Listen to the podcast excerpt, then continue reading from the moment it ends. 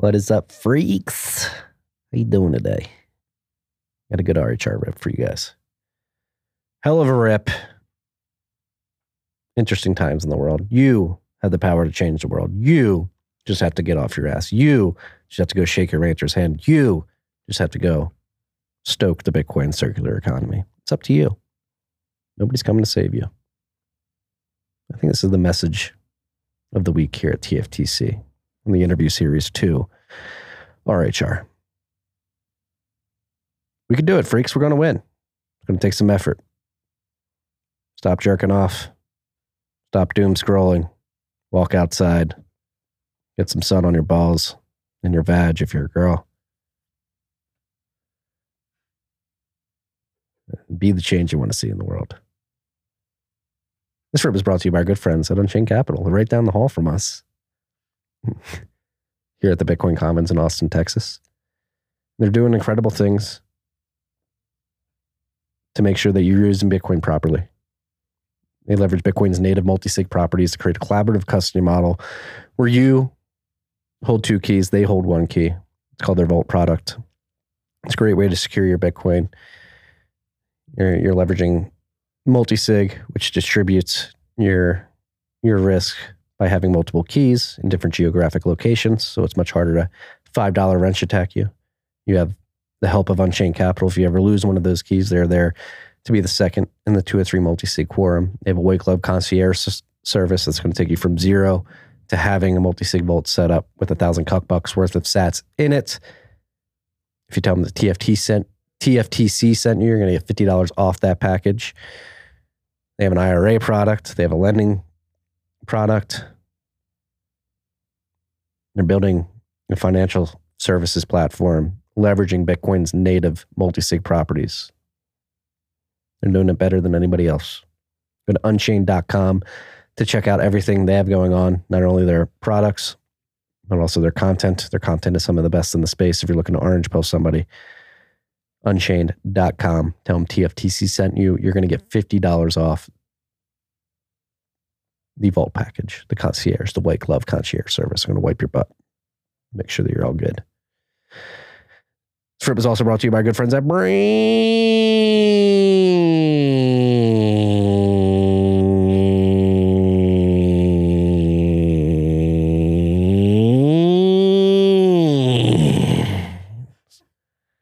Braiins. I talk about on the episode. In the three month look back, we haven't crossed 200 um, 200 exahashes yet. We're at 199, just came up on the block clock here, TFTC Studios. Braiins. Why did I bring that up? Because Braiins, they're in the mining industry. They're pretty pivotal in the mining industry. They, they run Slush Pool, which is the oldest mining pool in existence, the first ever. Been around for quite a while. Stayed true to Bitcoin. They run Braiins OS, Braiins OS Plus. Yeah, the boss, BOS Plus firmware, which allows you to stack more sats with your hash. If you have an ASIC that's compatible with Braiins OS Plus and you're not using it, you're leaving sats on the table. It's as simple as that. You want Braiins OS Plus firmware on your ASIC if it's available. It's going to make your machines more efficient. It's going to make them last longer. It's going to help you stack more sats. It's a beautiful thing. I also have insights.braiins. Again, that's braiins with two eyes. Not again. I don't, I don't even think I mentioned it yet. Insights, I N S I G H T S dot braiins, B R A I I N S dot com. It's a dashboard for all your mining data needs. We used it today in the show to look at hash value and hash price. Hash price is up 21 cents this week. It's nice to see it go up, but beware of rising energy prices. Braiins Go to braiins.com, B R A I I N S.com. Check out Slush Pool. Check out Braiins OS Plus firmware. Check out the content. Check out insights.braiins.com. And thank your local Braiins representative. They're doing great things for the mining industry. Last but not least, this rip was brought to you by our good friends at Hodl Hodl. Hodl Hodl is here to leverage Bitcoin's native multi sig properties to bring you a distributed exchange, no KYC, no AML, and a distributed lending platform. No KYC, no AML. If you have Bitcoin or looking to acquire Bitcoin, you can go to hodlhodl.com and find people to sell you Bitcoin. no KYC, no AML. You can go to lend, L-E-N-D dot hodlhodl.com to uh, access their lending platform, which again has no KYC, no AML. You put your Bitcoin up in a two of three multi-sig escrow wallet. You hold one key, your counterparty holds, holds one key. Your counterparty in the loan holds that key, and then uh, HODL HODL holds the third key. You cannot move your Bitcoin throughout the duration of the loan, but you have visibility into the two or three multi-sigs that you know, so that you know that your Sats are not being rehypothecated. And then you, you put your collateral in there, your Bitcoin collateral, and then you get stablecoin liquidity. You go spend those stable coins however you see fit.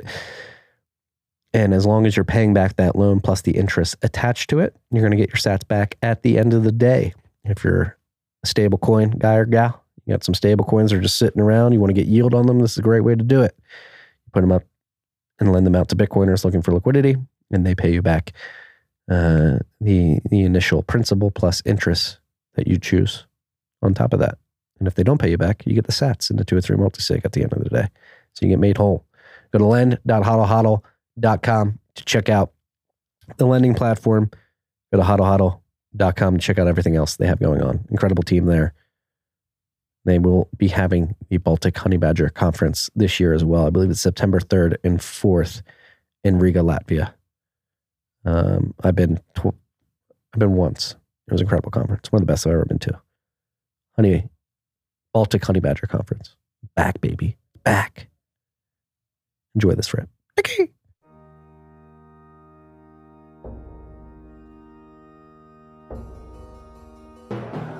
You've had a dynamic where money's become freer than free. If you talk about a Fed just gone nuts, all, all the central banks going nuts. So it's all acting like safe haven. I believe that in a world where central bankers are tripping over themselves to devalue their currency, Bitcoin wins. In the world of fiat currencies, Bitcoin is the victor. I mean, that's part of the bull case for Bitcoin. If you're not paying attention, you probably should be. Probably should be. Woo-hoo-hoo-hoo, no. Yeah. It's only getting more chaotic out there, Matt. Have we hit peak clown world yet, Marty? No, I said that's last week. I don't know. I, I know, but I like so. it as a, I like it as a reoccurring segment. Uh, yeah. Just start off every show. Have we hit it yet? When will be the day? I don't know. What I said at the end of last week's podcast is no you have all these people um, trying to normalize some weird shit, and then you have the whole Taylor Lorenz TikTok thing. The amount of gaslighting that that that woman um, participated in this week and executed on, tried to execute on the world was pretty impressive to say the least. But it, it was very interesting. Like she's what you're um, very passionate passionate about not doxing people. Like, do you think Taylor Lorenz and the Washington Post had uh, a legitimate um, argument when they they they doxed? I mean, I didn't follow it very closely. They doxed uh, the owner of Libs of TikTok, right? Yes, some woman. I will not say her real name, but yeah, they, uh, um, yeah. I mean, I mean, doxing is never okay. Uh, I don't think like uh, journalists get a free pass on that. What's funny? Um, we don't have to focus on that I, too much. It, and, just, I mean, specifically that account. But I mean, this goes beyond doxing. But I mean, specifically that account. Like everyone was getting triggered by that account, but they were just posting other people's content. They weren't. It wasn't even really commentary or anything. Yeah, it was just like, here's a TikTok. Similar to Defiant L's, um, which yeah, got, exactly. which got, literally just posting screenshots of of other people's content. Yeah. Um, I wanted to bring that up because no, it, the clown world has not hit its top yet. And we'll no. Yeah, I think, I mean, I guess, you know, maybe, maybe there's a carve out there for journalists who are like, um, if it's like super powerful, influential people, um, I'm thinking something like the Panama Papers, where you know a bunch of presidents and oligarch type people were all keeping their money secret and there was this massive uh, leak and analysis of, of where their money was and who was doing it. And like that the icelandic prime minister uh, had to resign because he was hiding all this cash in panama and other places. Um, but if it's like a NIM Twitter account that posts content,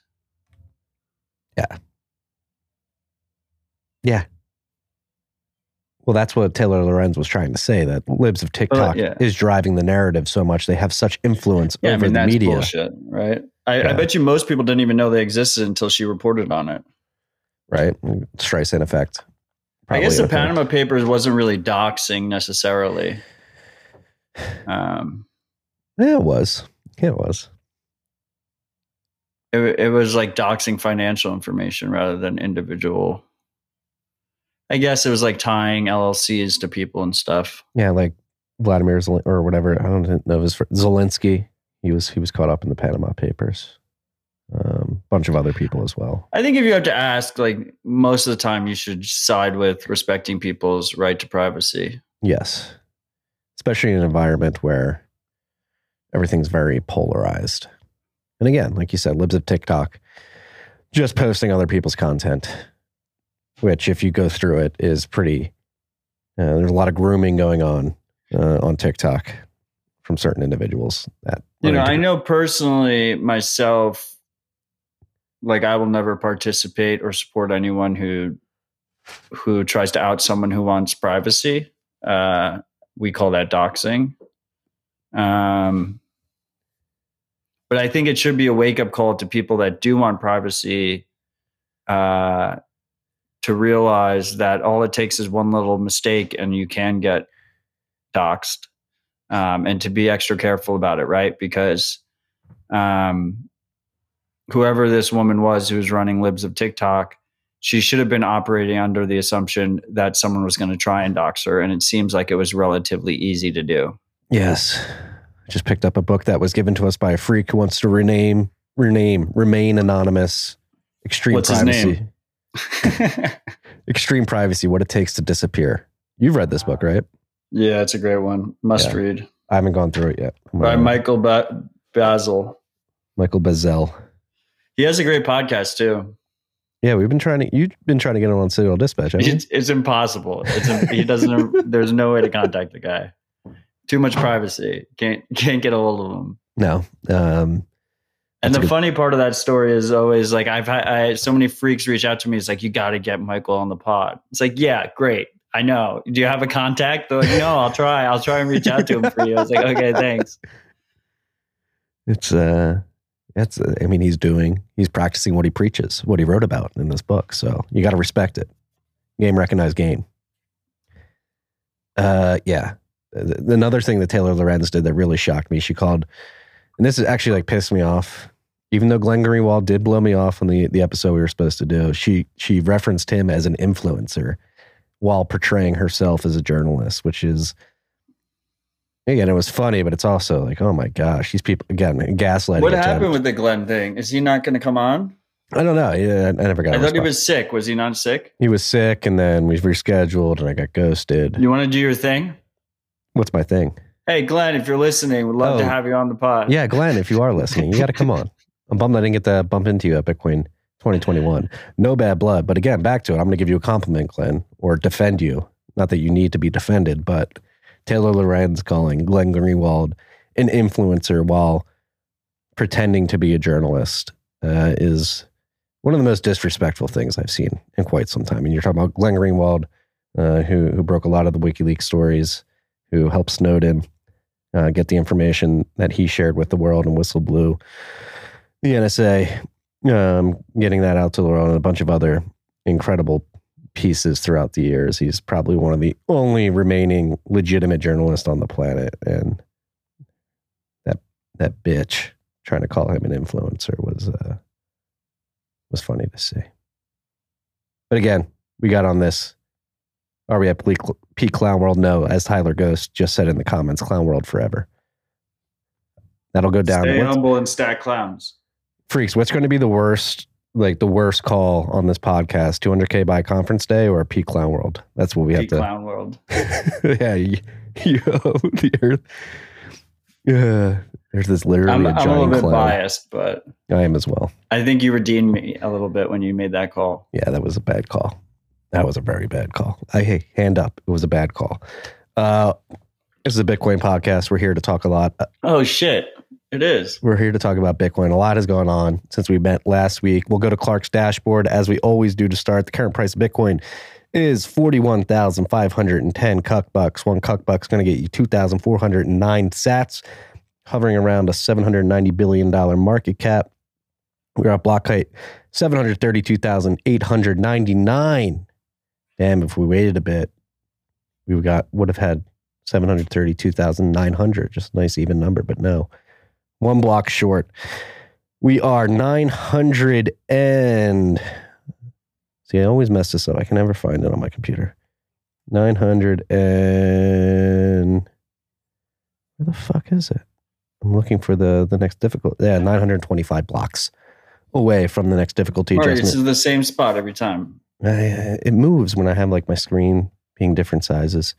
Uh, they're 925 blocks away from the next difficulty adjustment, which is estimated to be a two and a half upward adjustment. Blocks are coming in at nine minutes and 45 seconds on average since the last adjustment. And as of right now, that adjustment will happen next Wednesday, April 27th, 2022. There are currently 7,734 transactions in Clark's mempool. Whirlpool is sitting at 4,501.91 Bitcoin in unspent value, or excuse me, unspent capacity. The unspent value in cuckbuck terms is 186.9 million. That's down a little bit since last week. I think we were we were up a bit when we last met. And then, yeah, it's Clark's dashboard. We're we're, we're chugging along.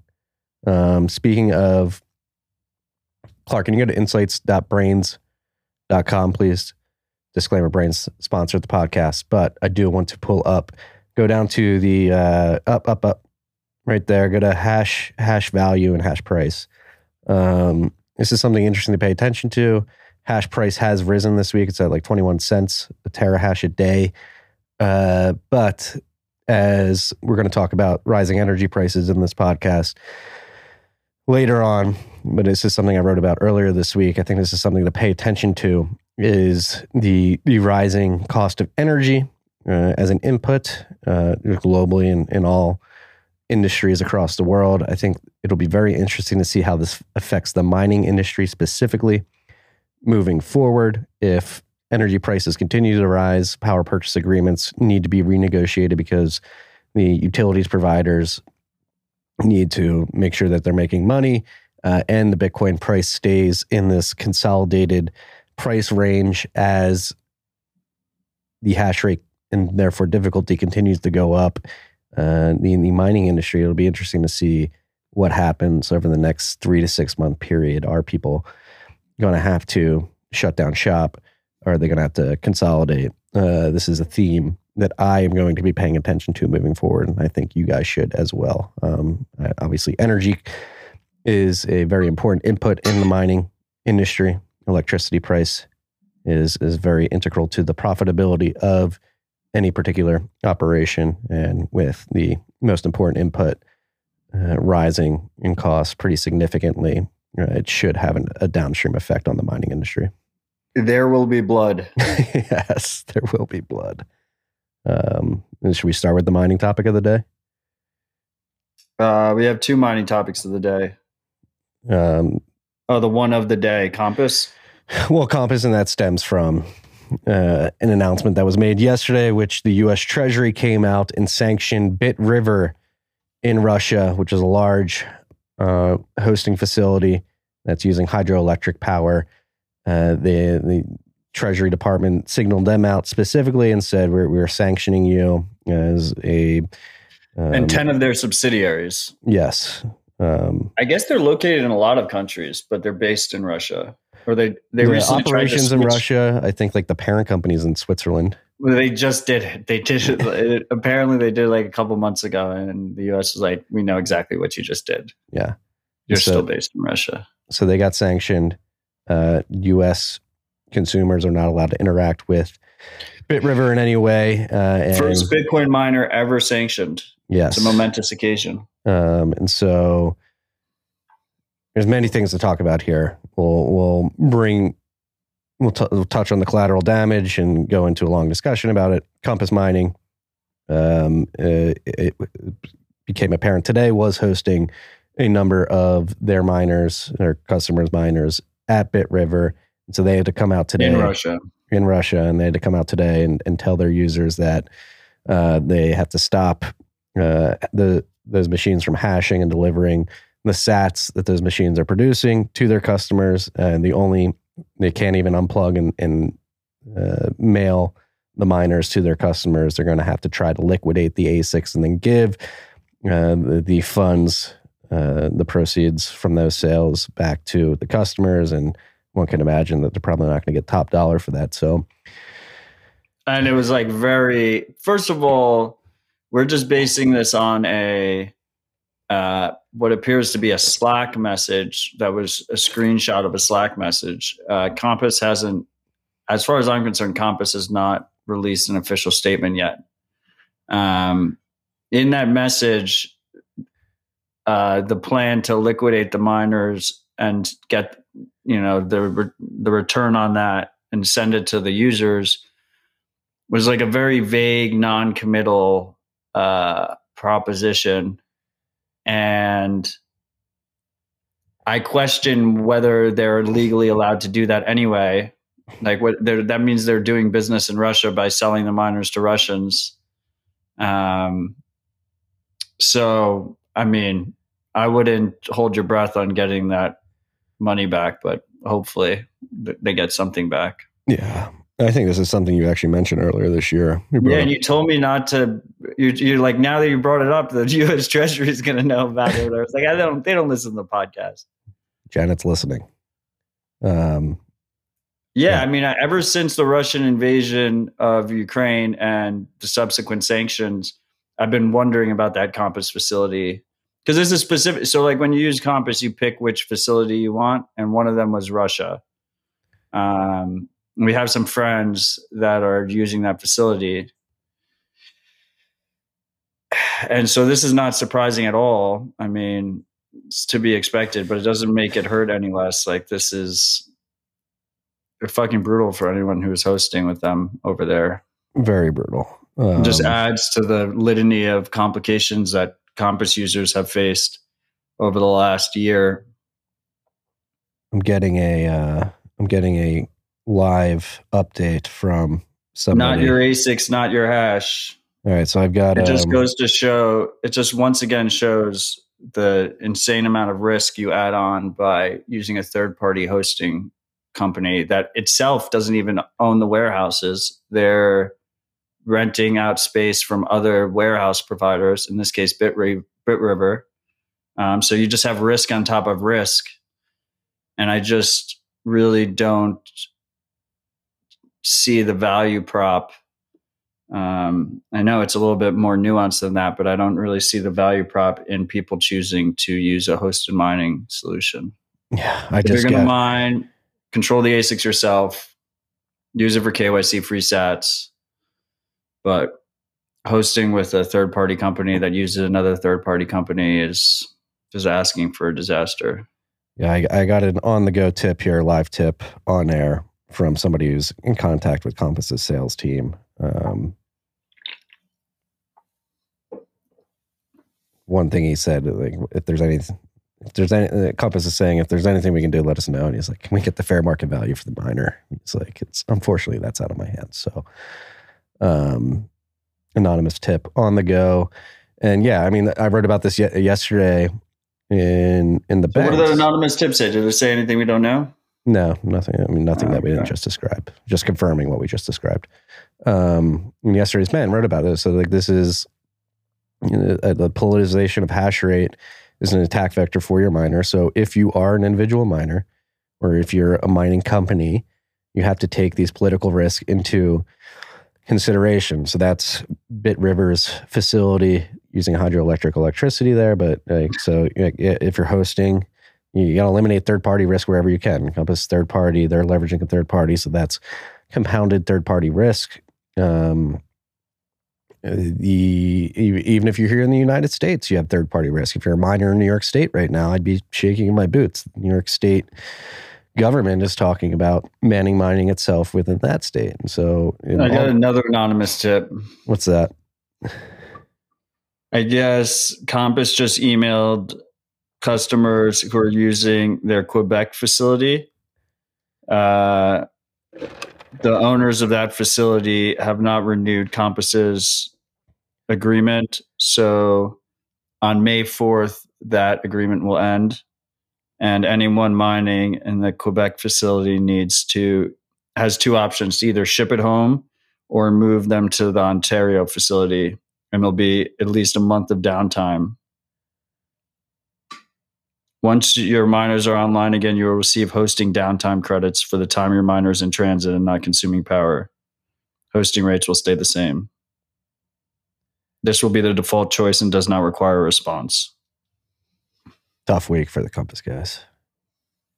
But again, highlighting trusted third party risk compounded. Compass, energy provider, nation state.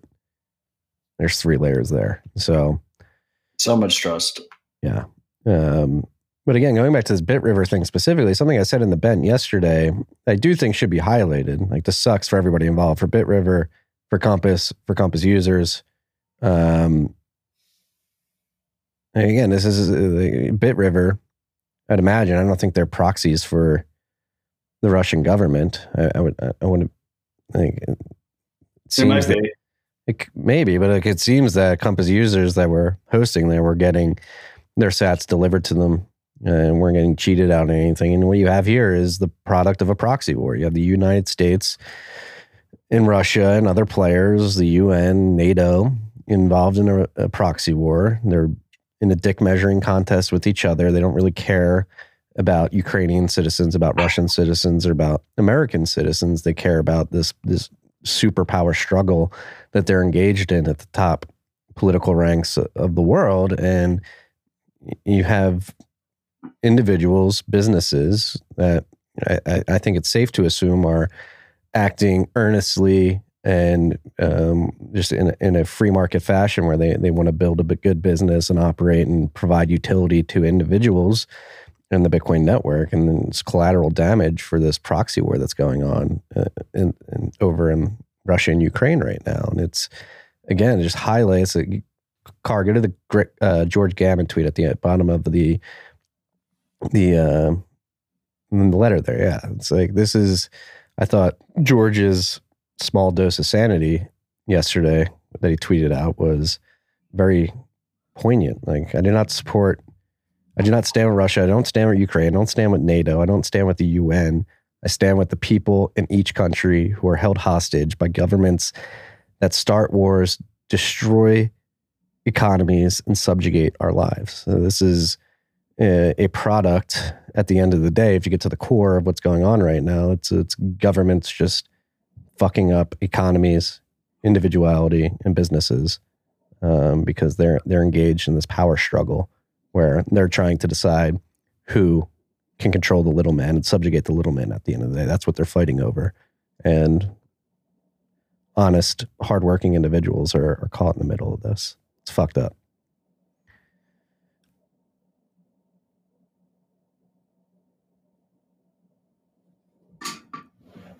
Yeah, I mean, I I definitely agree. Um, I I mean, in this case, though, Bit River might be completely tied to the Russian government.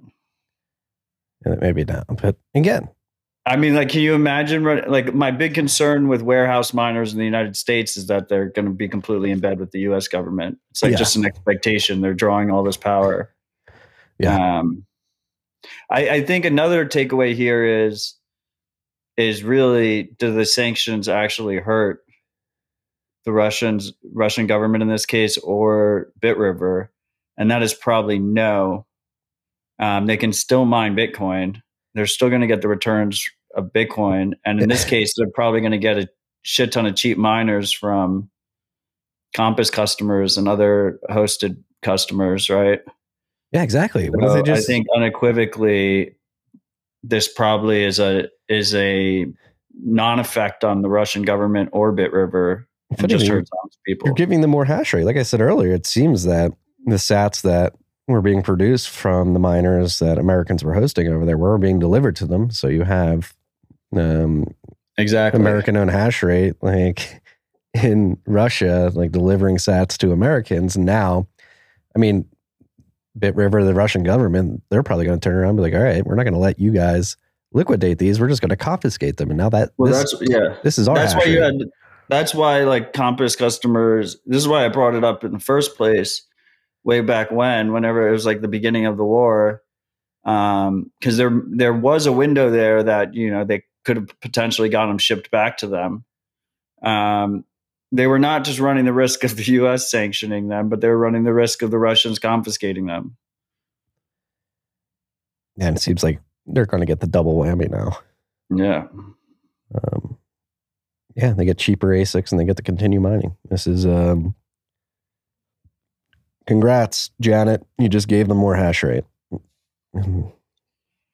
God, again, the proxy war, man. We need to end these proxy wars.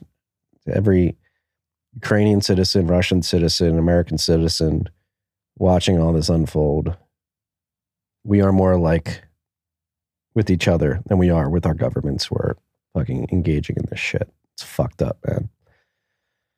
Um, and, and with that being said, maybe we'll go to something that I have at the end of the list, which is Janet Yellen leading a walkout at the G20 meeting that happened earlier today, uh, when the Russian representative got up to to speak, and it's just another example.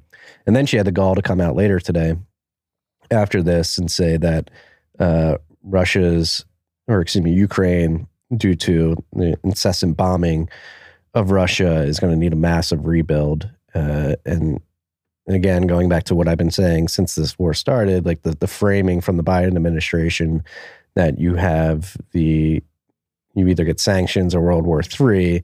It seems like we're getting both right now, uh, and the the lack of attempted diplomacy in this particular situation is just completely disheartening. Like maybe if we put a diplomatic foot forward when this first out out this war first broke out, uh, you could have prevented the incessant bombing of Ukrainian cities and and actually not have to have a massive rebuild. I mean, it's, it's typical American proxy war tactics here. Like we did in Iraq, we did in Afghanistan, we did in Syria, just completely destroyed these countries' infrastructure and then act like, oh man, it's terrible. We're gonna have to rebuild. It's gonna cost a lot of money.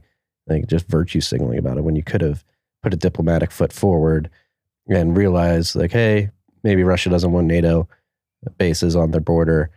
Maybe it's not wise to push Ukraine into uh, NATO and the UN. Maybe maybe we should be adults here and, and have a communication with the other side, even though we may not like them at all. Um, there is a need for adults to enter the room and have hard conversations. And it seems like the uh, apparent adults in the room from the U.S. perspective are not not willing to have adult conversations. They have vapid pageant pageantry like uh, virtue signals, which Janet Yellen did today by getting up and walking out of the room when the, the Russian delegate got up to speak at the G20 meeting. Well, I mean, uh, you said a lot of things there, but two things that came to mind is first of all, from my perspective, um, it's more than just virtue signaling, right? Because uh, when when these rebuild projects happen, there's a lot of large American corporations that stand to make a lot of money, um, and they tend to have control over our politicians, um, and vested interests all over the place um, through legalized bribery called lobbying. Um, but I, I mean, I think I've been pretty consistent in disagreeing with you in terms of that there was like a diplomatic thing that the U.S. could have done to stop um, this invasion. I mean, I, I, I think Putin has very clear objectives on the Black Sea, and he was going to do it regardless. But uh, we can agree to disagree on that. Do you think you don't you don't think that there was an attempt at diplomacy the, the war like I've be said in the past, I'm you know I'm not a uh geopolitical expert? ge- no, but I play Civ, and you know you can't really have diplomacy with someone like that. I, I think there might have been you know obviously we look really weak in just the global world, right? So don't- if we look stronger, maybe he would think twice from doing it. But I don't, I, don't, I don't think Putin was going to stop unless he had control of the Black Sea. Well, what do you think about the the instigations from the UN side of things, the NATO side of things? Have you listened to I mean, Marty, like two weeks before the invasion, you said it was all bullshit and wasn't even going to happen. Yeah, and I, I, I'm I- just saying that was I the owned up to climate we were in at that was the climate we were in at the time. It But- wasn't that outlandish of a statement. a lot of said it. a lot of the history has uh, I've, I've been doing more research into the history of what led up to this and again if you haven't listened to the martyr made um, podcast that he did on the history of ukraine russia and nato ally forces over the last three decades i highly recommend any freak who hasn't listened to it yet go listen to it um, it came out like a month month and a half ago but after listening to that and understanding the history, and I do think there's a lot of instigation on this. And again, it goes back to what I said earlier. Like this is a product of a proxy war of dick measuring uh, on the geopolitical. Yeah, but scale. it takes two sides to proxy war. yes. And like, have you listened to the podcast yet? No, I what podcast is this? Martyr made. Um, Who does it? this dude Martyr made is uh, Oh, that's his name. Yeah, he's a nim. I'll um, he's got. If you just search "Martyr Made" on a podcast app, it pops up. It should yeah. Here, I'll Oh I'll God, I'll um, check it out. or I'll put it um. But if the argument, if the argument is that Russia wouldn't have invaded if Russia had control over Ukraine, then yeah, obviously. Oh, just typed in Marty made. Here, I'll pop, put it in our. The podcast is called "Marty Made." Maybe that's that'll be. No wonder you like it. I just had a. Here, I'm going to put this in our TFTC chat.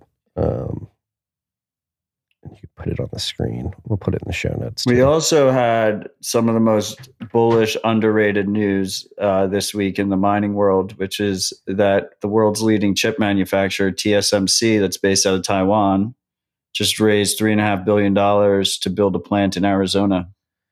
Yes. So they did a bond offering. Um, we have the Martyr Made podcast up on the screen. We'll, we'll share this Miles Suter tweet in the show notes.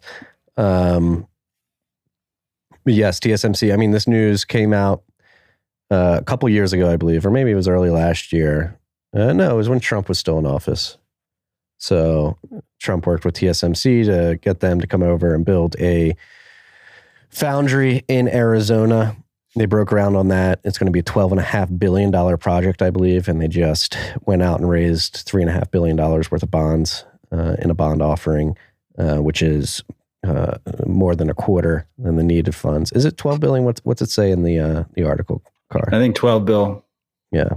Yeah. So more than a quarter of the necessary capital to build this out has been raised in a bond offering. That's a very encouraging sight to see. They already broke ground. They already started building it last year. And so this successful bond offering is a very positive sign that a foundry um, will be coming, is in the process of coming, and does seem like it will be completed, at least at this point, in Arizona. Obviously, we have uh, Samsung here in Texas, Taylor, Texas, not too far from where we are here at the Bitcoin Commons. They're they've broken ground on their foundry as well. So we've talked about it many times on this show before. One of the most centralized parts of the Bitcoin stack at this point in time is the manufacturing of the chips that uh, run ASICs.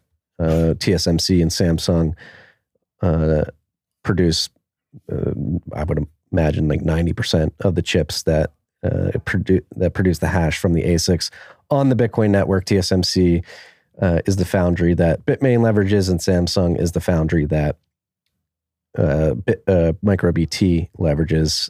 TSMC is located in Taiwan, which we've discussed before as a very uh, politically tense place as well. Uh, a lot of people are worried that China is going to do to Taiwan what it did to Hong Kong. Many Taiwan listeners of the show will protest that, though. Um, Samsung uh, historically has had their main foundry producing the chips for the ASICs in South Korea, which is less uh, politically tense than Taiwan, but still geographic centralization over there in Southeast Asia. Um, so seeing both companies spin up foundries here in the United States is very bullish for a a more distributed chip manufacturing process at the base layer of the Bitcoin mining industry, which is exactly what you want to see. Bullish. Bullish. Um, what else do we have here? Let me pull up the list.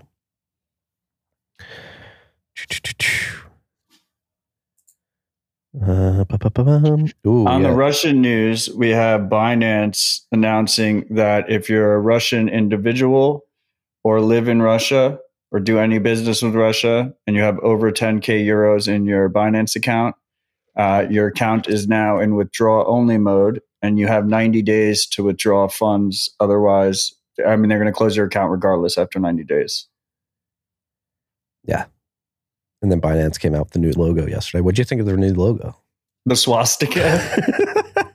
and they released on Hitler's birthday. yeah, very interesting. Happy 420, y'all. Happy 420. 420 used to be one of my favorite holidays. But yeah, they released a swastika logo on fucking Hitler's birthday and just and then their response was even worse. They're like, "We're so sorry. Like this went through like multiple steps of, re- of review before it got released." And it's like that makes it look even worse. Like Yeah. you might as well have just said like an intern decided to change the logo or something.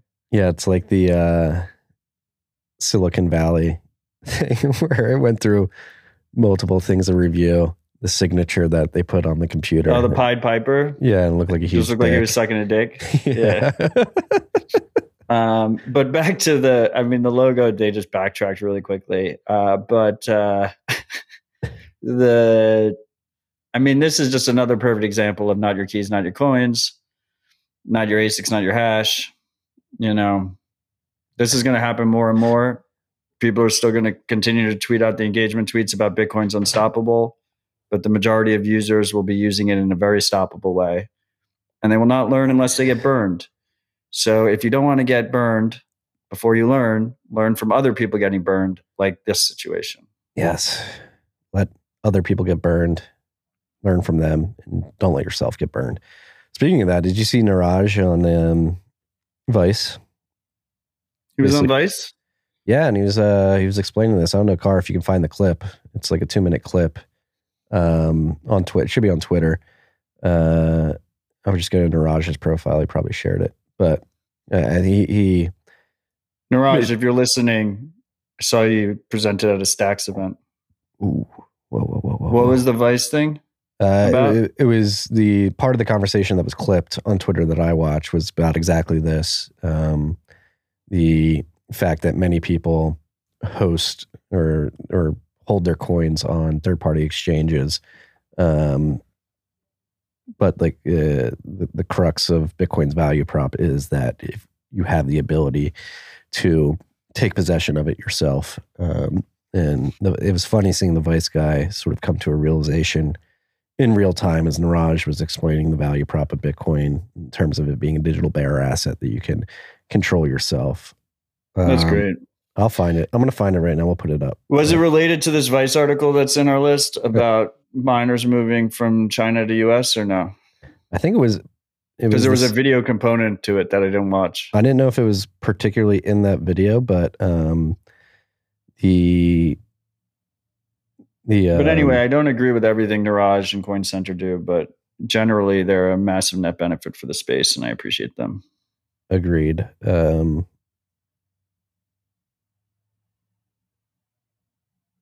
speak, speak, Just- speak. This episode, should I speak? Is that what you're telling me to do, or you're talking to gonna- yourself? I'm going to find this real quick.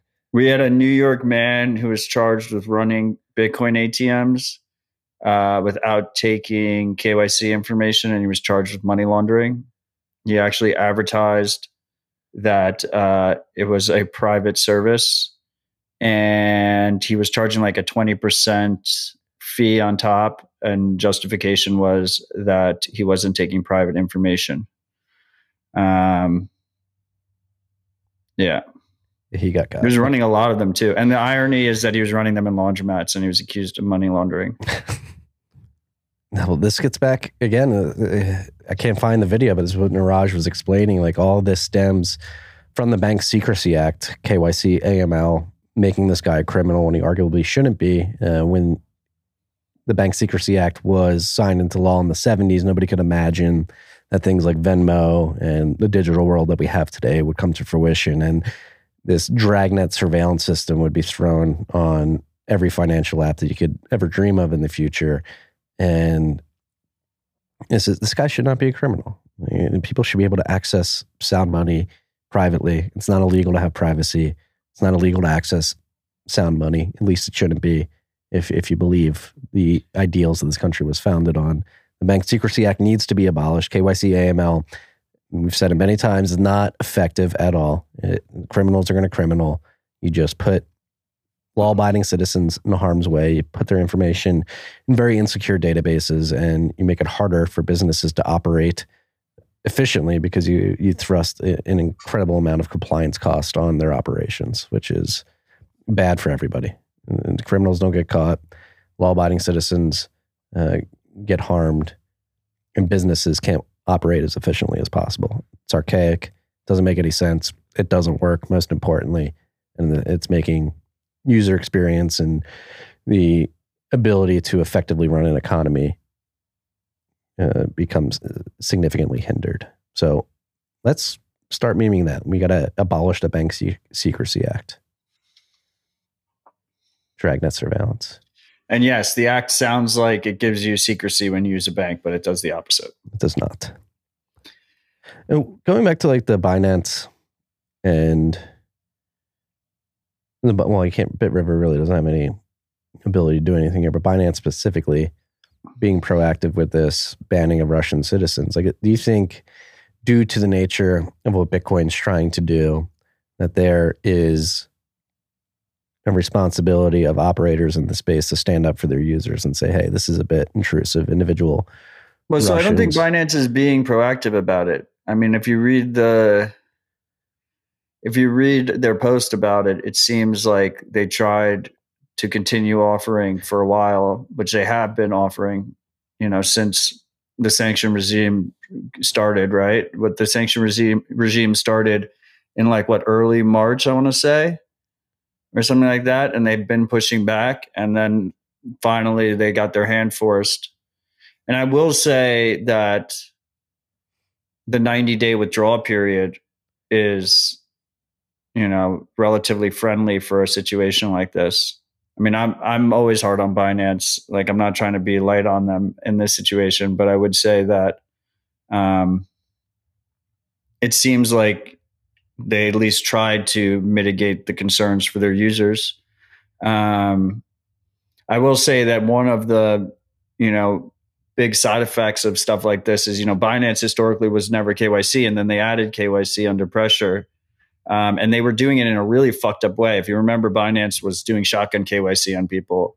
Hold up your um, face and your ID. And uh, they were holding funds hostage. But the whole KYC regime is basically implemented to enforce things like this. Otherwise, they don't know which users are Russian in the first place. Now, Binance P2P is heavily used in Russia. I don't believe this impacts Binance P2P by design.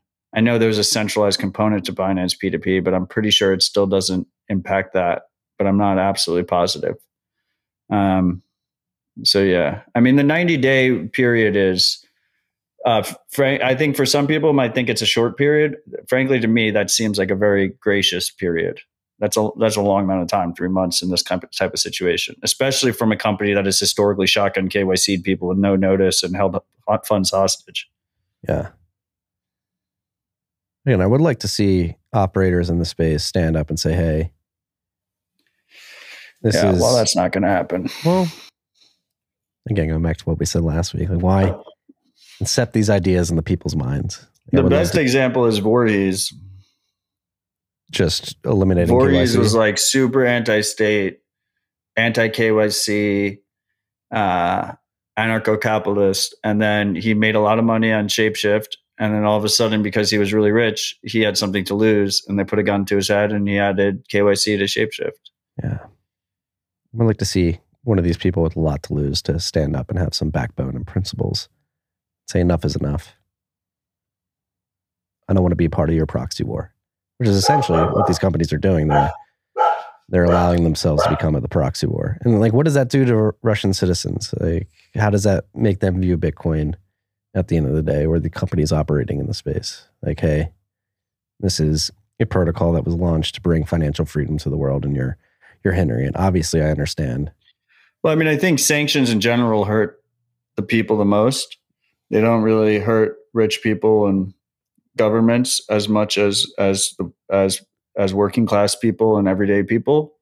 Um, and I think Bitcoin aside, just across the board, what what it does is it radicalizes people against the U.S. and U.S. companies. Yes, um, and that includes Bitcoin companies. Yeah, that well, follow the U.S. regime, but um, it's a broader even, thing than Bitcoin. It's interesting. Binance isn't even a U.S. company, though. Aren't they based in Singapore? Yeah, but all fi- like all these companies, they're all under the thumb of the United States, right?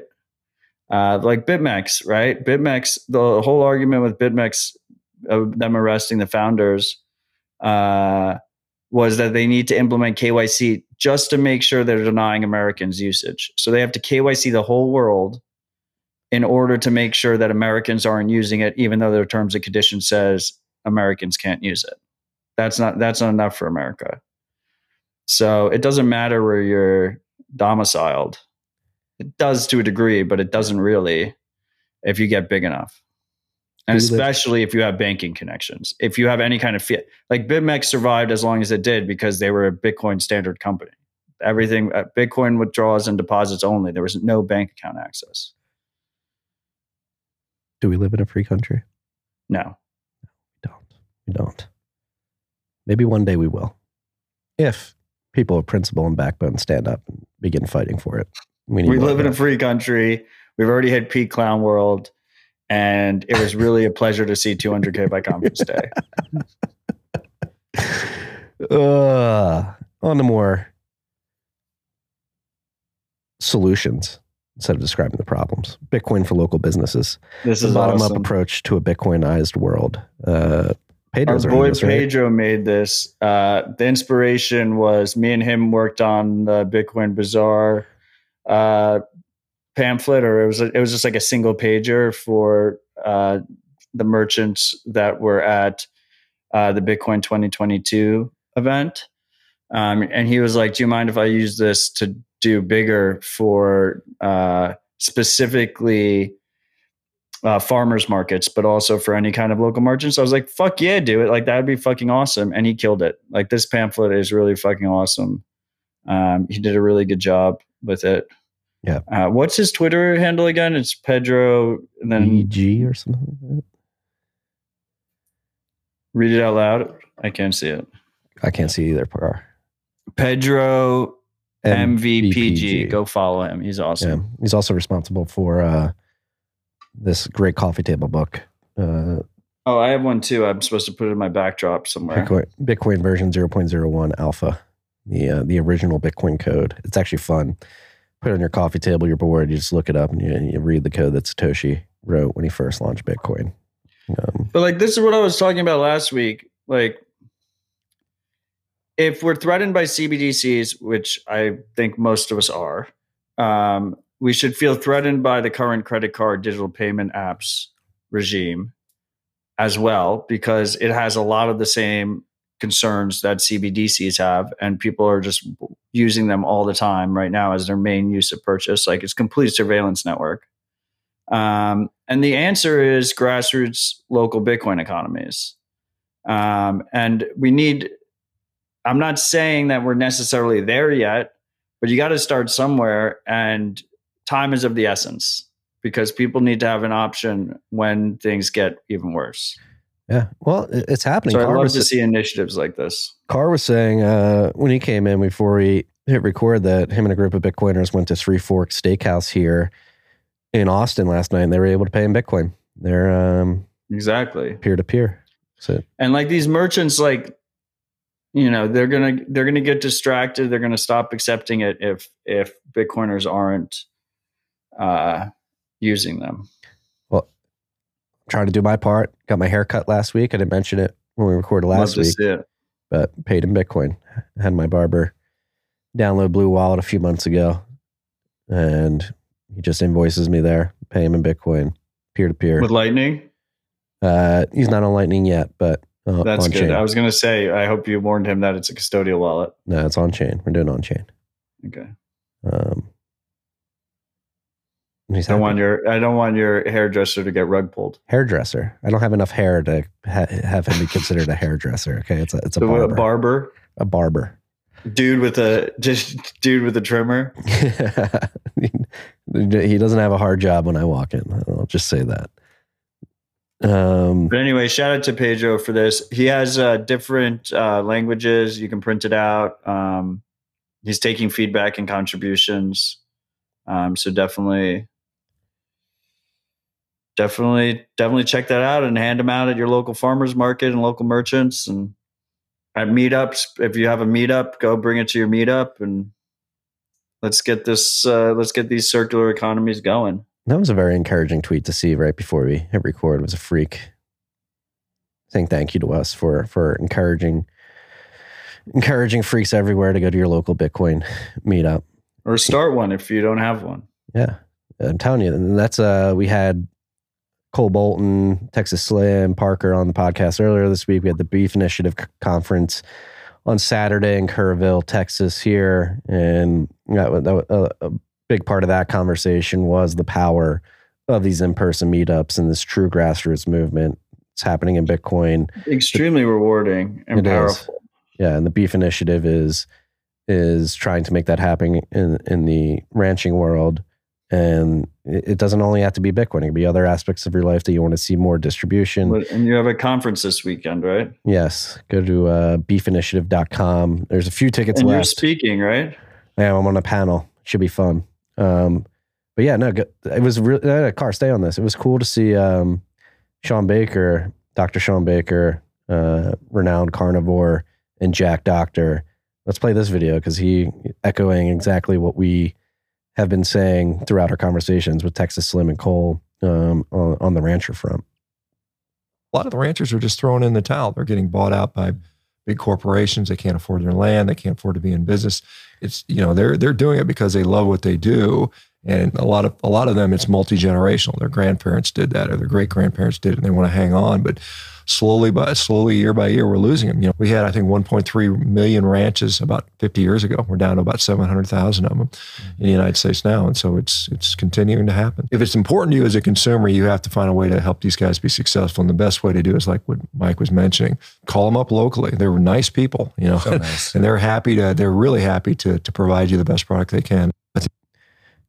So every aspect, like, if you want to change this stuff, you got to get up and do it. You got to go shake your rancher's hand. You got to go print out these pamphlets and hand them out at your farmer's market. Like, this is truly a grassroots movement, and you can have You got to spend Bitcoin. and you got to spend Bitcoin. It's uh, you don't have to spend all your Bitcoin. Spend and replace, but just get Every purchase should be measured in sats, regardless if you use a surveillance card or not. yes, And I want to just add, I just want to add uh, something here before we leave the circular economy conversation is that I, I really do feel like a lot of people learn the wrong lessons from El Salvador and everyone's willing, you know, you can have your own perspective. You can do whatever you want. Um, I, I don't want you to blindly listen to me, but to me, the perspective of El Salvador and the lesson of El Salvador is that there was this blossoming grassroots circular Bitcoin economy in El Zonte that started without permission from their government. They didn't ask anybody permission. They just did it and they just kept doing it. And soon enough, what happened was the government had two choices. They could either embrace it or fight it, and they chose to embrace it. It's it's not a story of a top-down decision from a president to add Bitcoin. It's a story of a grassroots local Bitcoin economy growing to the point where it couldn't be ignored anymore. I would agree there. Force your government to make the hard decision. Do we go along or do we fight it? The incentives are to go along with it. So you just have to get that grassroots movement to a point where the political risk of going against it is too high and they're forced to go along with it. Let's do it here in America. That's uh I think it's already happening here too. You know, uh, obviously you just mentioned I'm paying my barber. Car was able to pay the steakhouse Your last night. my hairdresser. Uh, you have Oshi blossoming here in Austin and beyond. You have the Beef Initiative getting ranchers on a on a Bitcoin standard. You have mining becoming a significant um, industry here in the United States. It's it's happening. We need to not only have more grassroots action, but then vocalize it on the back end. I actually had some very productive conversations with people on the policy side of things this week. I'm I'm I'm a bit white pilled this week. I think we can win. We just got to get out. We got to have our voices heard. That's why we do this podcast. That's why we come here week in and week out, and that's why it was encouraging to get that tweet that we got right before we came on air because it does seem like it is having an impact. Do you think? Would you agree with the statement the state hates us? Yes. Do you think they can hate us and save us at the same time? No. Save yourself. Okay. Yeah. That's the thing. Like, it, you, people need to recognize that the state hates you. We'll get we'll get into uh, a few topics at the end of the show that really highlight this. Uh, but the state can also be afraid of you. They hate you. But if you're docile and complacent, it's easy for them to hate you and force their will on you. Um, but if people in a grassroots fashion band together and have their voices heard and, and get out and off their asses and and act by adopting Bitcoin, getting ranchers on a Bitcoin standard, getting local bus- businesses on a Bitcoin standard. That is that is power that the state fears. They hate you, and they're planning on you being complacent and docile and bending the knee and just giving into their will. Um, what they really don't like is grassroots organization and strong-willed people saying, "Hey, I'm going to opt out of this, uh, and there's nothing you can do about it." And yes, they hate you, and they want you in that that sad, star, sorry state. But you have the ability to stand up on your own two feet, act, and band together and say, "We know you hate us, but we're more, we're stronger than you, and we're going to do this. And if you want to fight, come and bring the fight, but you're going to look really bad in the process." So it's it's again, like I was trying to say last week, emboldening people, encouraging people, letting people know that you have the power to fight back. I think that's one of the largest misconceptions in the world right now is that you're powerless against this stuff. If you're not. And Bitcoin proves that. So, what was the white pill policy conversation you had? Uh, somebody who um, was part of the Trump administration was at the ESG panel um, at Bitcoin 2022. And she reached out. Actually, she was staying at the same hotel as I was uh, and ran into her after the speech. Um, we agreed to connect later. Uh, we connected this week, and there's there's people, particularly on the energy side of things, at higher levels of the government that um, do not like what's going on from an energy policy perspective. And it is actually funny to see the, the um, people have been fighting ba- back against the energy policy madness for many years are are getting very encouraged by the narratives that are coming out of the Bitcoin space about don't bend the knee to ESG. Uh, humans are good, not evil. We shouldn't have this Malthusian view of the future and, and human population growth and energy consumption. Uh, humans are good. Energy abundance is good. It leads to human flourishing. And so it seems that many who have become despondent at that level of policy decision making because they think the wave of of uh, climate hysterics is too strong to fight back against are beginning to uh, develop confidence that, that maybe this isn't a lose a losing battle. You just need to get strong willed voices on your side. Oh, I mean, I'm pretty confident that uh, Bitcoin mining won't get banned in America. Um, I mean, I think the energy lobby is very powerful, and it's good that we have them on our side. Uh, I my bigger concern is that the only miners, the majority of miners in America, will be compliant anti-privacy miners, um, and I don't know if we have much support there among politicians. So, well, all the mining operations I'm a part of, we will fight hand tooth Yeah, and well. largest mining pool in the world is KYC. based in America. Foundry. Foundry. That's why I like to point my hash at Slush Pool. Disclaimer: they're a sponsor of the pod. Um, what do we got next? Bitcoin Magazine partners with Ukrainian NBA players for humanitarian relief. Um, this is pretty cool. They got the QR codes on their shoes. So like if they're dunking, Yeah, they put a you get a poster moment. You could like quickly like, poof. they put a Bitcoin QR code on there. First Bitcoin QR code on an NBA shoe. That's the headline. so this is Svi. I can't even pronounce this. I'm going to try that. Yeah, Svi and Alex. Svi Um, yeah, he just goes by Svi. Svi. He knows he knows his name is hard to pronounce. Uh, Um, but th- they're awesome. I mean, I got I had the chance to talk to them a lot. Um, they're both Ukrainian. They wanted to raise Bitcoin for Ukrainian humanitarian relief.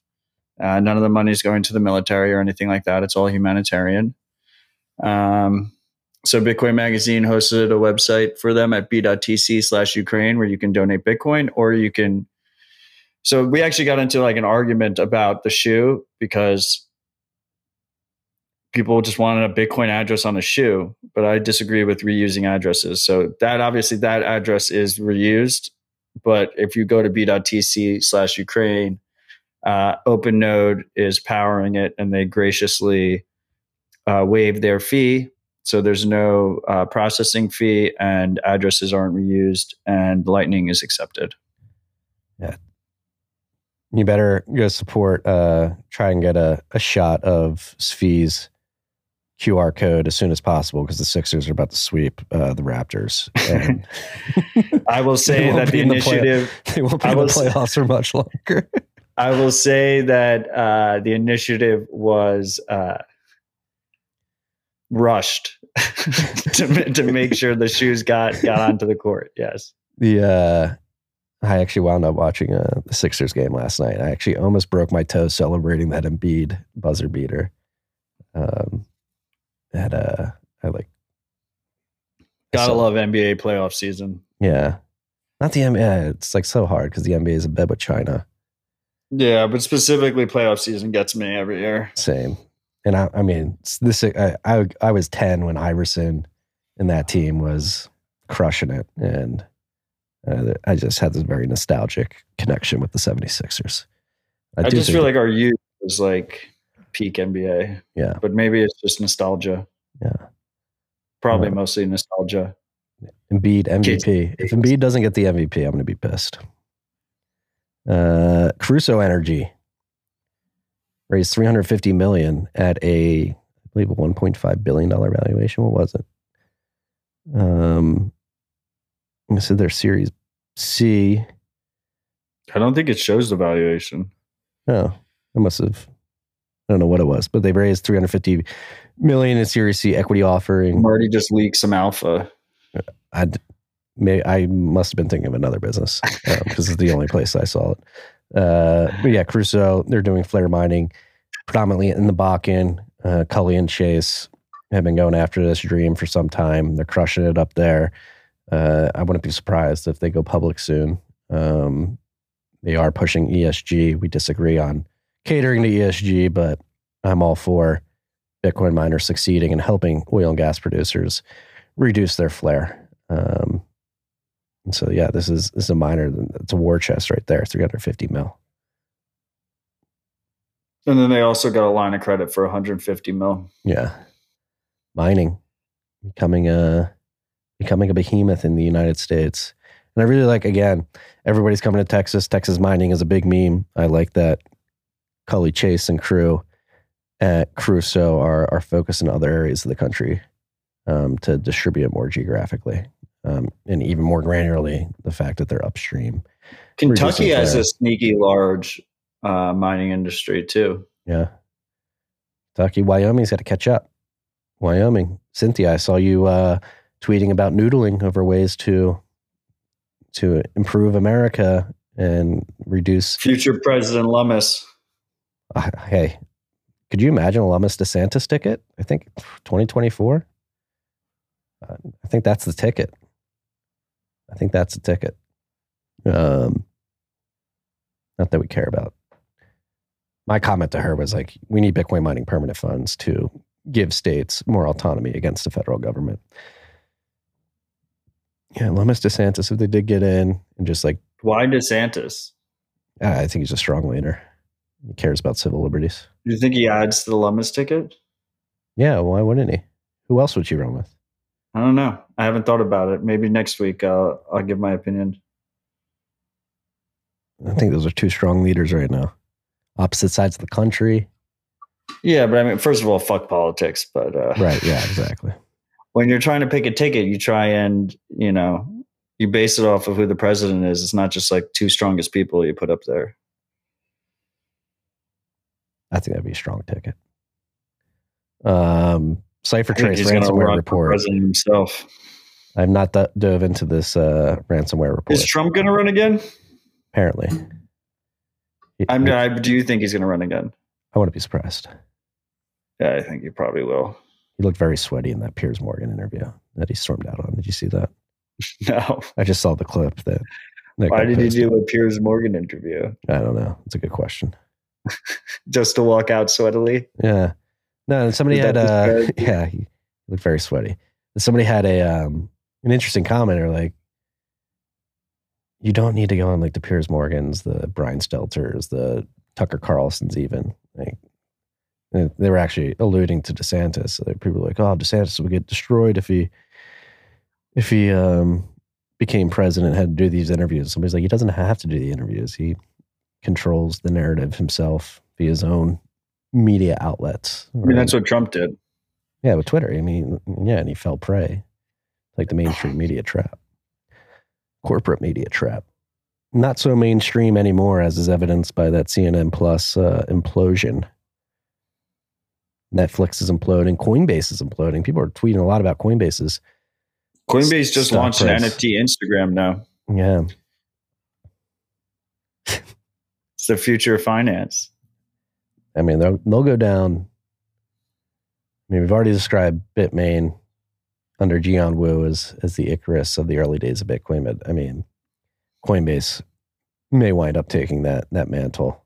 Coinbase already won. What- in what regard? They got their exit liquidity on the public markets. Yeah, it's true. Jihan fucked himself royally. I don't think the two can ever be in the same sentence. I don't even want to know how much Bitcoin he spent on that fucking failed campaign. Yeah, I think I think all hate aside on Armstrong, he's done pretty good for himself. yes, he has. And That's part of where the resentment comes from. And A16Z's uh, shitcoin fund. Um, Well, that's the beauty of that business, right? They got profitable dumping securities on retail, and then they cashed out dumping their security on retail. It's like do you think swan anybody- story, Do you think they'll get in trouble for that that recent new coin offering they did a few weeks ago, where it was Nope. obvious? Nope. Obvious. If they do, was- it'll be a slap on the wrist, and it'll be cost of doing business. Yeah, I think we might have mentioned it last week for, but if anybody wasn't listening, We did mention it last week. The what the Ethereum wallet that just had all of their coins in it. yeah, I bought hundreds of thousands of each coin like hours before they got listed. Something leaked. Should we chat about uh did Alex Berg prove that Ethereum is borked under proof of stake? I haven't been following any of this. What did he? What was he talking about?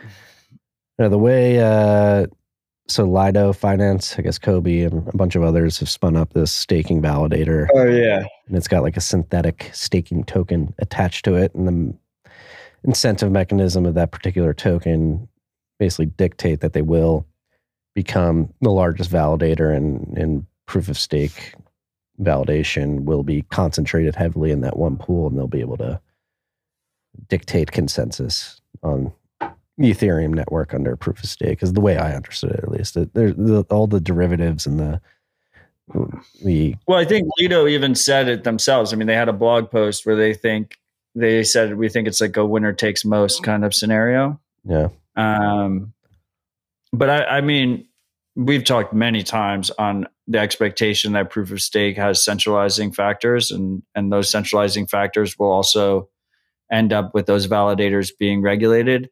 Um, which is a threat, obviously, to any network if they want state resistance. And that's a, you know, that's not the only complaint against proof of stake. Um, but uh, I mean, I think what's getting lost here in all this noise is that if you look at the so first of all, this is for like the ETH2 chain, which I guess is like kind of testnetty right now. It's like people are moving to it and they get locked into it, but like obviously most people aren't there yet. It's like the beacon Um, chain they're calling Yeah, it, they're calling it the beacon chain. Um, the the thing that's getting lost in all this noise is like the four largest stakers after Lido are just all regulated exchanges, which is my exact thesis from like 2018. Um, and is exactly what you would expect, where these exchanges that already have a shit ton of power uh, on these on these networks, just because they're the market, um, they're the most used liquid markets.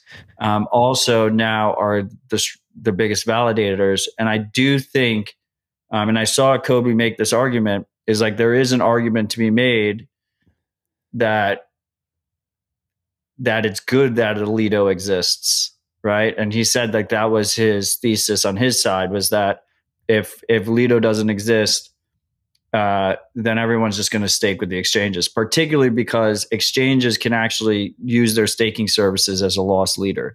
Yeah, they can Right, subsidize so- the yield.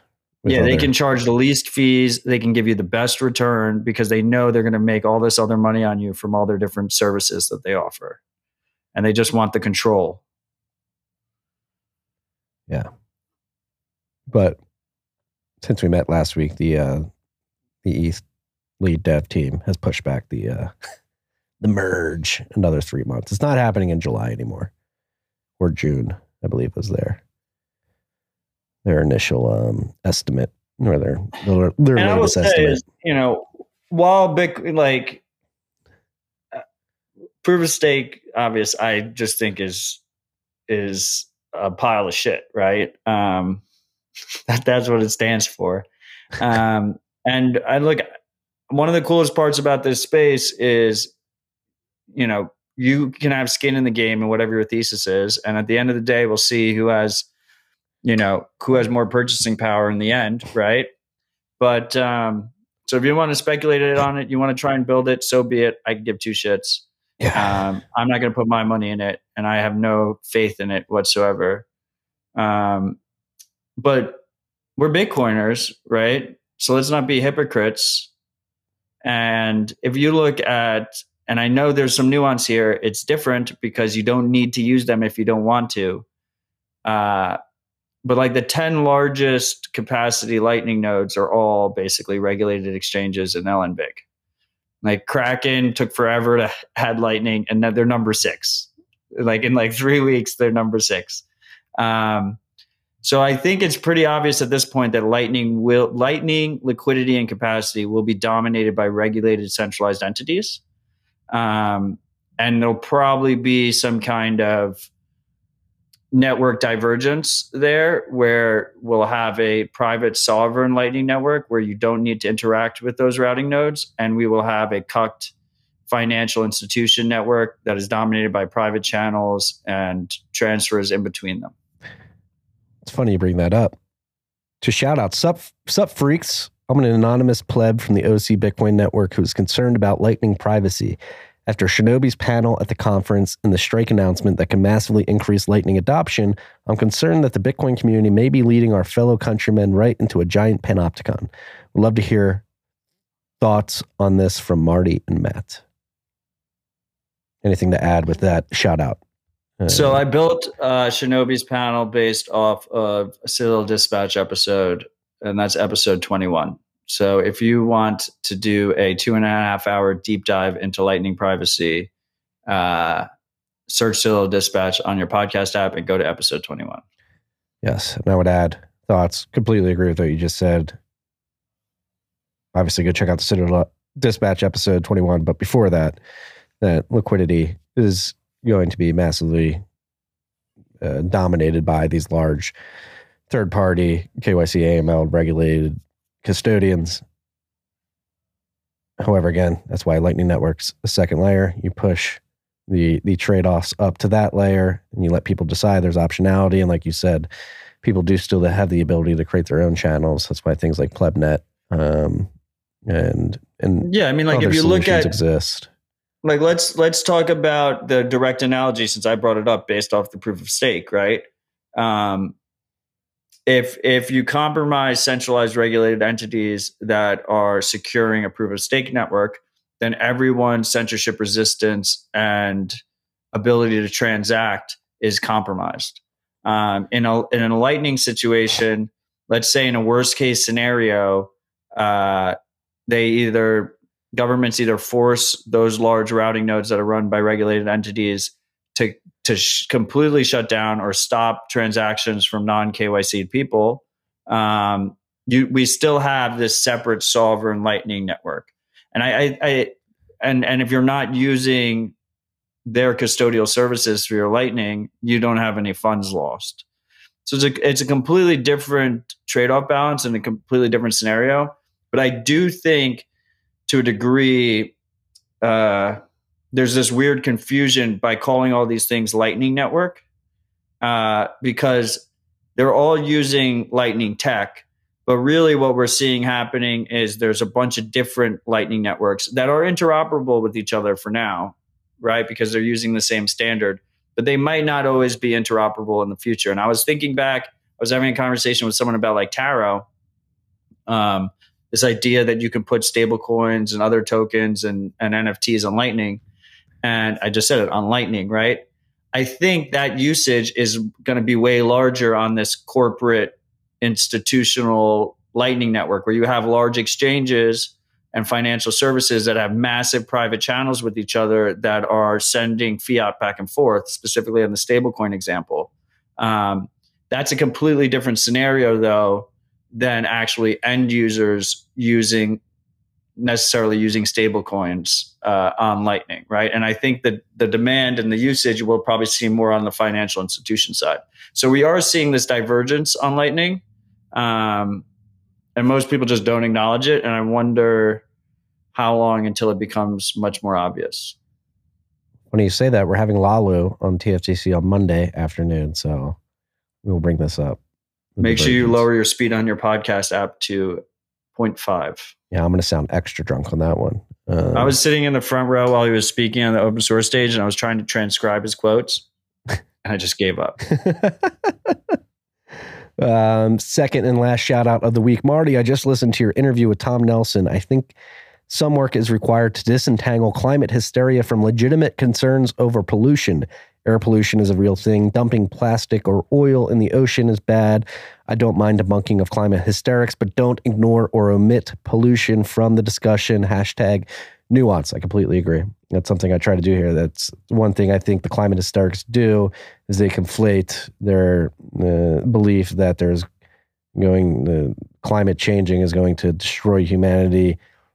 Um, and if you don't believe that, that you also uh, don't believe that pollution and is bad, uh, which is not true at all. These things can be mutually exclusive. You can uh, believe that the the climate hysteria is not true, and that that humans are not going to boil themselves in the ocean um, due to climate change. And you can also believe that pollution is bad. And that's one thing I do try to say, consistent with on this show. And if you go back to the episode I recorded with Mike Umbro about a month ago now at this point, that's one thing we highlight is that this hysteria has led to a bunch of virtue signaling that has led to more pollution, particularly in California, where they're not allowing the oil industry within the state to actually operate, and the demand for oil has stayed consistent. So they now need to import oil from places like Ecuador, where they're polluting the Amazon rainforest, cutting it down, and then shipping that oil over an ocean, which is uh, much more susceptible to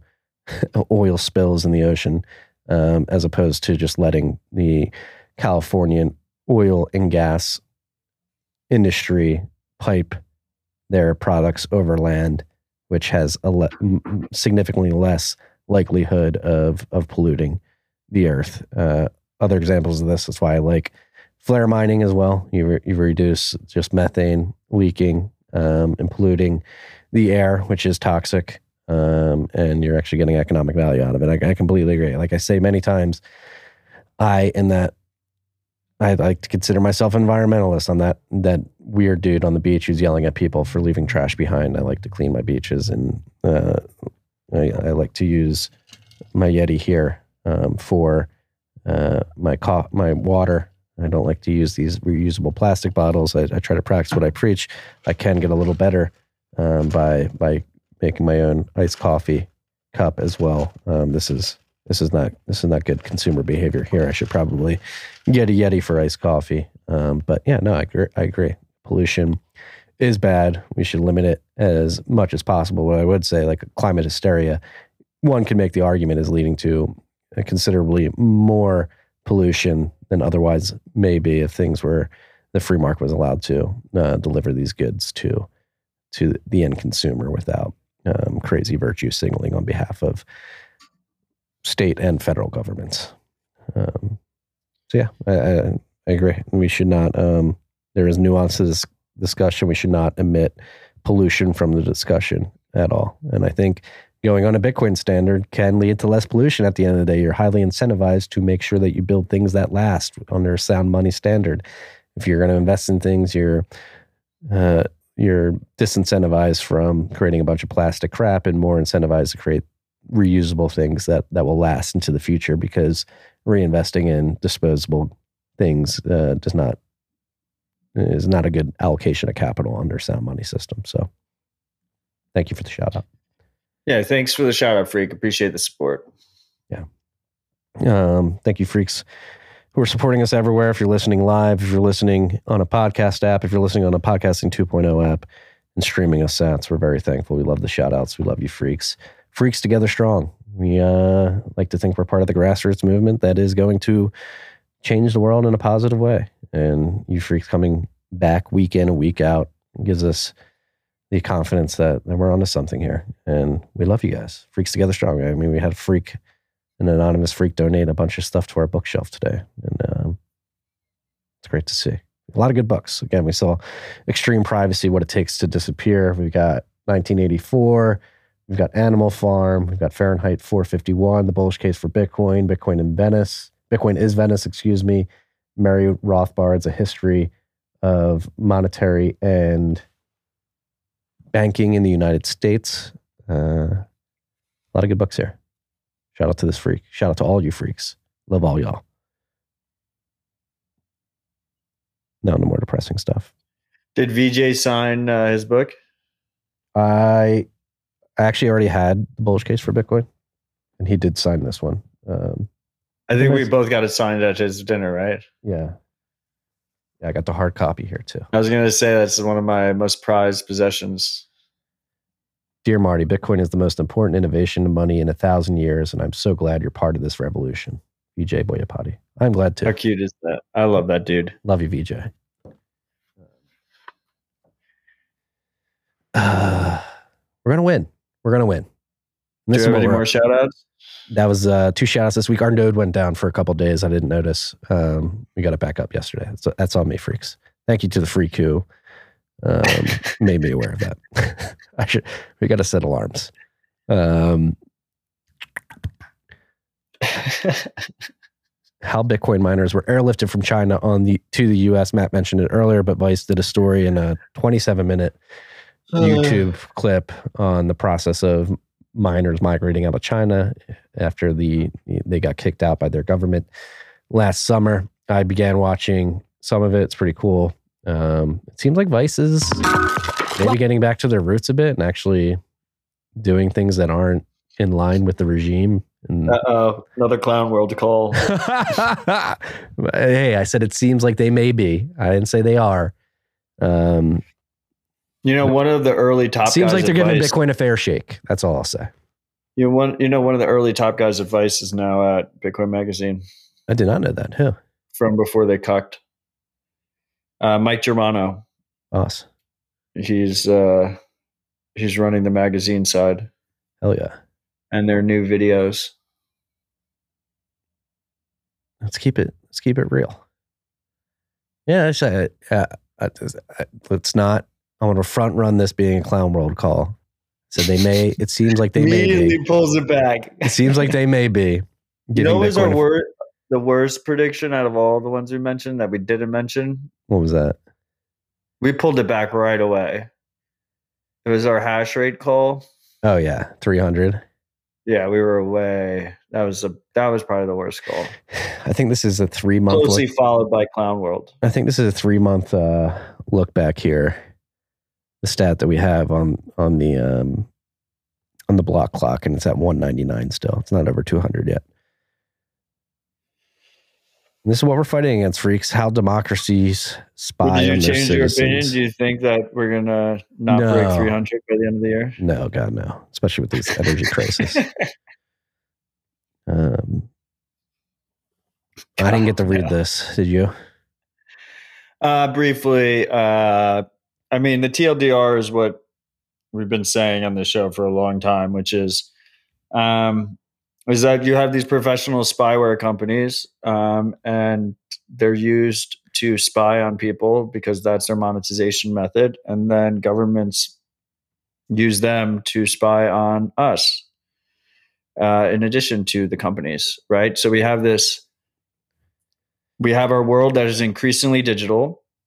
We carry our whole lives in our pockets on these devices that are not verifiable, uh, that are not open source. Um, and we have companies that are monetizing our data, or basically data cattle. And then we have governments that are using those business models to enhance their surveillance on us. Um, in in America specifically, the you know U.S. government uses uh, these data brokers and surveillance companies to end around our constitutional rights uh, because they're not doing the data collection. The companies are. They're just Not buying us. the data. It's not us. Which is interesting workaround too. Like, does that even make sense? They're just buying the data. It's okay for them to spy on us. Look, I mean, Constitution's a shitcoin. We've gone over this before. Constitution is a shitcoin these days. It means nothing. Mask mandate, CDC. We don't have this on the list, but I just thought of it. see that coming. The DOJ and the CDC are fighting What back. took But them so long? I didn't know a federal judge could overturn that this whole time. well, there was a there was a dude, the When judge. are they going to overturn us taking our shoes off? Ah, please do that. Well, maybe this dude. So the judge didn't just like overturn it on a whim. Somebody brought a case to the, Yeah, the circuit court in. Florida, and thank God for that gentleman who did it. I, I don't know his name off the top of my head, but uh, it was crazy seeing like the flight attendants and passengers rip their mask off as it was being announced. Flight attendants crying. Look, I mean, this is obviously a massive win. Um, you know, it, first of all, it obviously didn't line up with science at all, but also it's just a fucking annoying pain in the ass and dehumanized people. And I fucking hate it. Made me hate traveling even more than I did previously, specifically airplane travel, because you just feel like cattle already. And then they fucking do all the mass shit. Um, so it's good to see. Once again, like if you want to wear your mask, you're welcome to wear a mask. Like no one's stopping you. Uh, you know, if you want to do the full Taleb seal, you can do the full Taleb seal. Um, I will say though that uh, it's like a, it's another pervert example where you know you just you you just stomp you know stomp all over people's rights over and over again and then like you repeal like the little bit just of thing and everyone's like freedom! People can stop things you know like we're fucking doing it. But like we shouldn't have to celebrate over not wearing masks on a plane. No, I mean, like a year and a half ago it would have been fucking insane to even consider that we'd be forced to enter that kind of regime. And now it's like a massive success that we got rid of it. Well, there was a clip. I guess Candace Owens was on Tucker Carlson last night or a couple nights ago, and I completely agree with what- she said. She echoed your sentiment right there, which is we should not be happy that we're getting Yeah. our, our rights back that we should have never been taken away in the first place. Like, Right.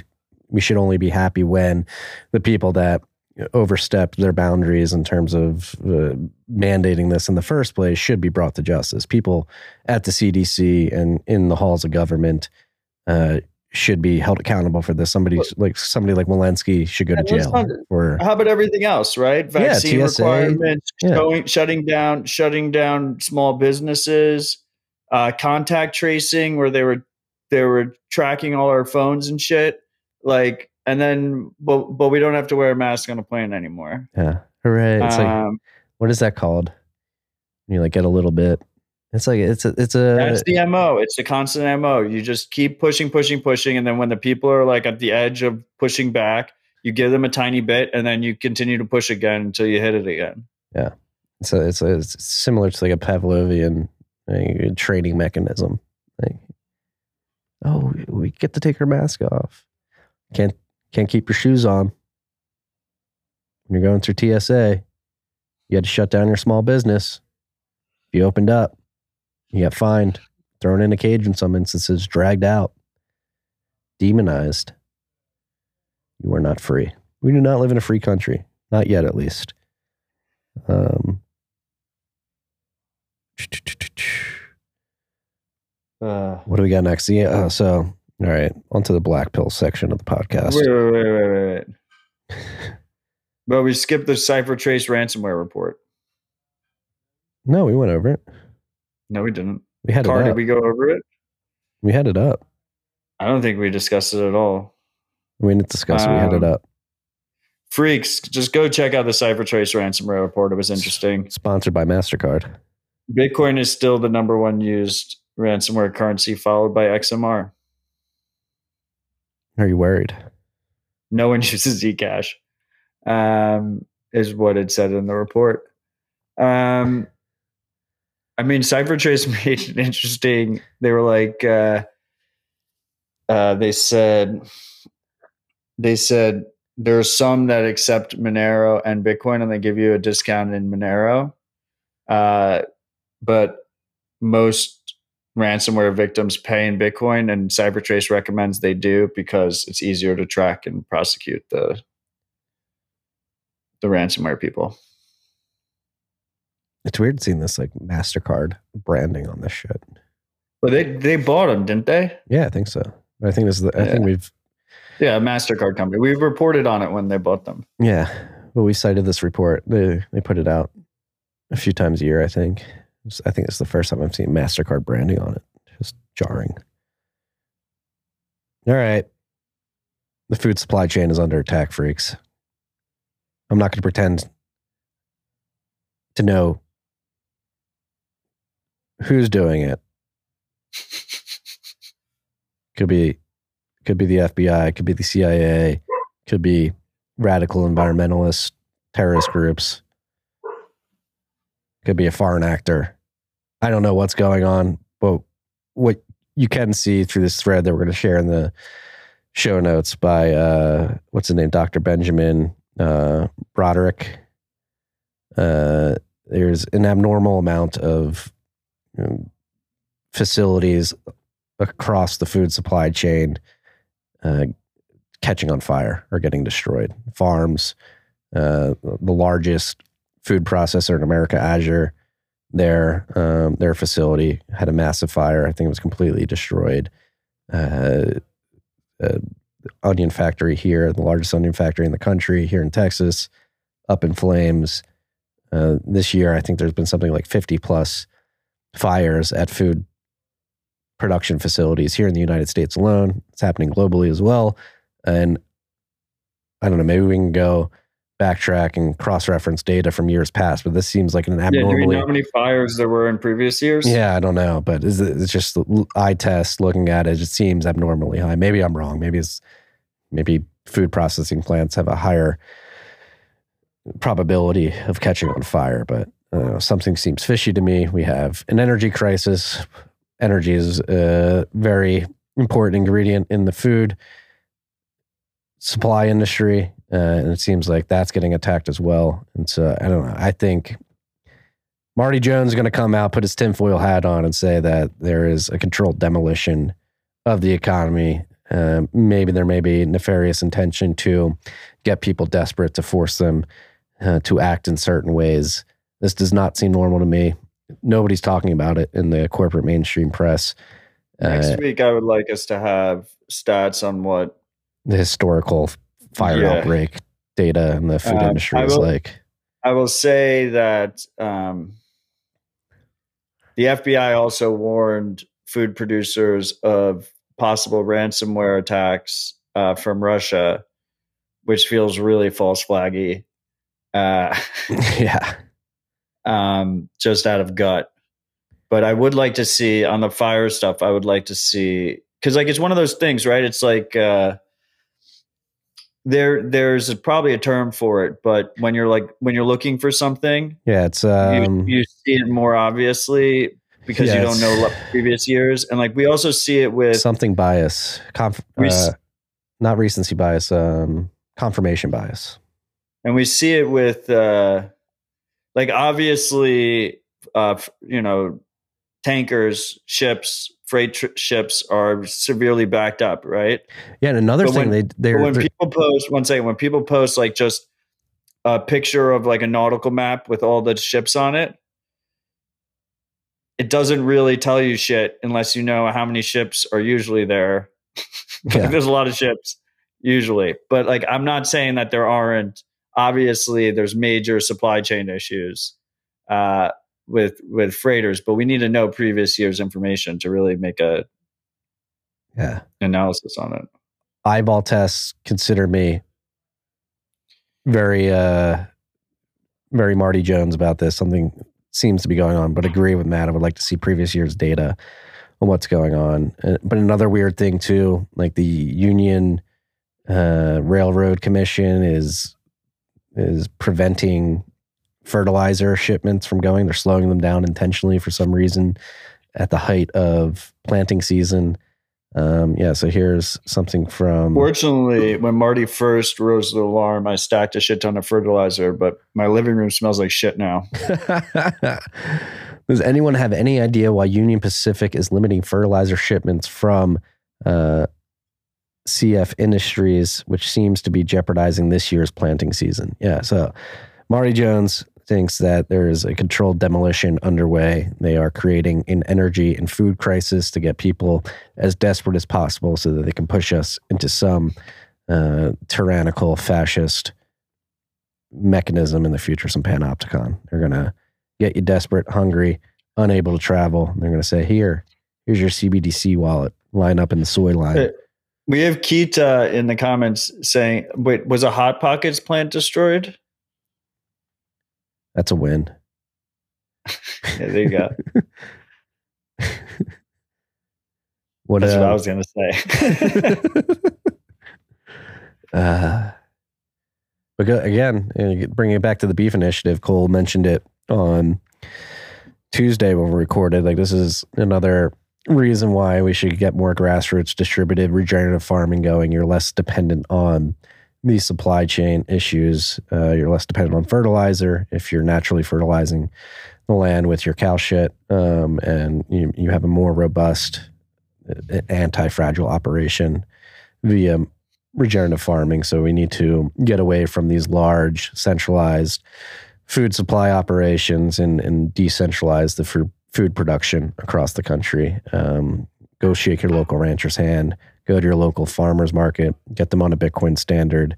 Start having conversations with them about how you can help. I mean, we've seen it here with KNC specifically. Just in the first seven, eight months I've been in Austin, I think um, uh, I bought a half cattle and Cole, from what he said, like being on this cow. podcast and um, getting the word out there. He's seen his business boom personally um, from the retail side. It, it is possible, and it does help him out very, uh, very directly. And if we can replicate this uh, in other areas of the country, we can begin to fix these these food supply issues and hopefully front run what seems to be a manufactured food crisis, not only here in the United States but the world. Uh, that is a Marty Jones take right now. Consider me crazy, consider me a conspiracy theorist, but just looking at it, you know, I, I will go out on a limb and say I think uh, we're going to find that the uh, instances of fires of food supply facilities in years past is nowhere near the the uh, the uh, level that it is and has been this year. Um, and maybe it's a coincidence. One of you freaks out there, get us the data. Please, Put on a nice graph. yeah, we need we need the, to graph the the food supply fire data. Um, and then energy crisis, you had the EIA come out earlier today and announce that uh, the IEA, excuse me, there's the EIA and then the IEA. There's two energy agencies. Um, the chief of the IEA came out and said we're in the first ever global energy crisis. Again, this is something that I think um, is being manufactured and has been manufactured for decades. The push towards unreliable energy infrastructure and the demonization of quote unquote fossil fuels. They're not fossil fuels, they're uh, abiogenic, uh, organic um, things that, that we use to create energy. Um, fossil fuels is a, a propaganda term used to make it seem like we can only run off dinosaur bones disintegrating. It's not true at all. These are abiogenic processes that happen deep underground that would happen with without um, fossils. Um, but with that being said, demonization of these abiogenic fuels in favor of unreliable, more expensive, uh, and just as dirty in many instances, uh, quote unquote, renewables, green, more propaganda terms for you. Um, manufactured energy crisis, manufactured food crisis, the regime, the cathedral, the global people running the proxy wars right now are losing control. And it seems like they are demonic, satanic, and hell bent on holding on to the control that they do have. And a great way to do that is to get people desperate, hungry, and willing to bend the knee for uh, the CBDC and the soy lines because they're so desperate to eat. I just want to add that, and I know we have a lot of freaks that listen to TFTC, listen to Rabbit Hole Recap in the car. Um, if you drive in the fast lane and you're going slower than everyone else, you can go fuck yourself. Don't do that.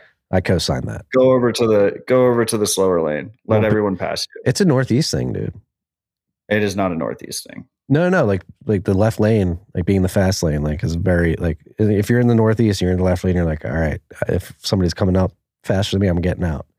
Be better, freaks. Outside, if you're listening to this right now in your car and you're fucking going slow as hell in the passing lane, get the fuck out of the passing lane. dude, I'm telling you, person. people outside of the northeast don't understand the left lane as the passing lane. I've experienced it everywhere. Well, So- hopefully, hopefully, hopefully the freaks will educate them. yeah, When you're going, when you're when you're shaking your rancher's hand, make sure they're on the same page. yes. Go shake your rancher's hand. Give them the Bitcoin circular economy uh, pamphlet. Give them a lecture on how they should drive. and then start distributing the money and the food supply and the energy supply. We're going to win, freaks. We're going to win. Matt, what should we wrap it up on? I know you got to get out of here. Uh, uh, shout out to my boy Nate. I'm going to celebrate his his nuptials. Shout out to Nate. I know Nate as well. Nate, I'm very happy for you. I hope you have fun during the celebration. TFTC OG. Been listening, reading since day one. Thank you for your Yeah, he was the first first person in college who actually listened to me about Bitcoin. Yeah, those are always the best friends. I actually had my uh, my good friend who was the first person to listen to me in college and is very thankful coming uh, to Austin next week. So or two Oh, weeks. sweet. Yeah. So it'll be fun. All right, you go have fun. We'll be back here next week. Stay humble, stack sats. Peace and love, freaks.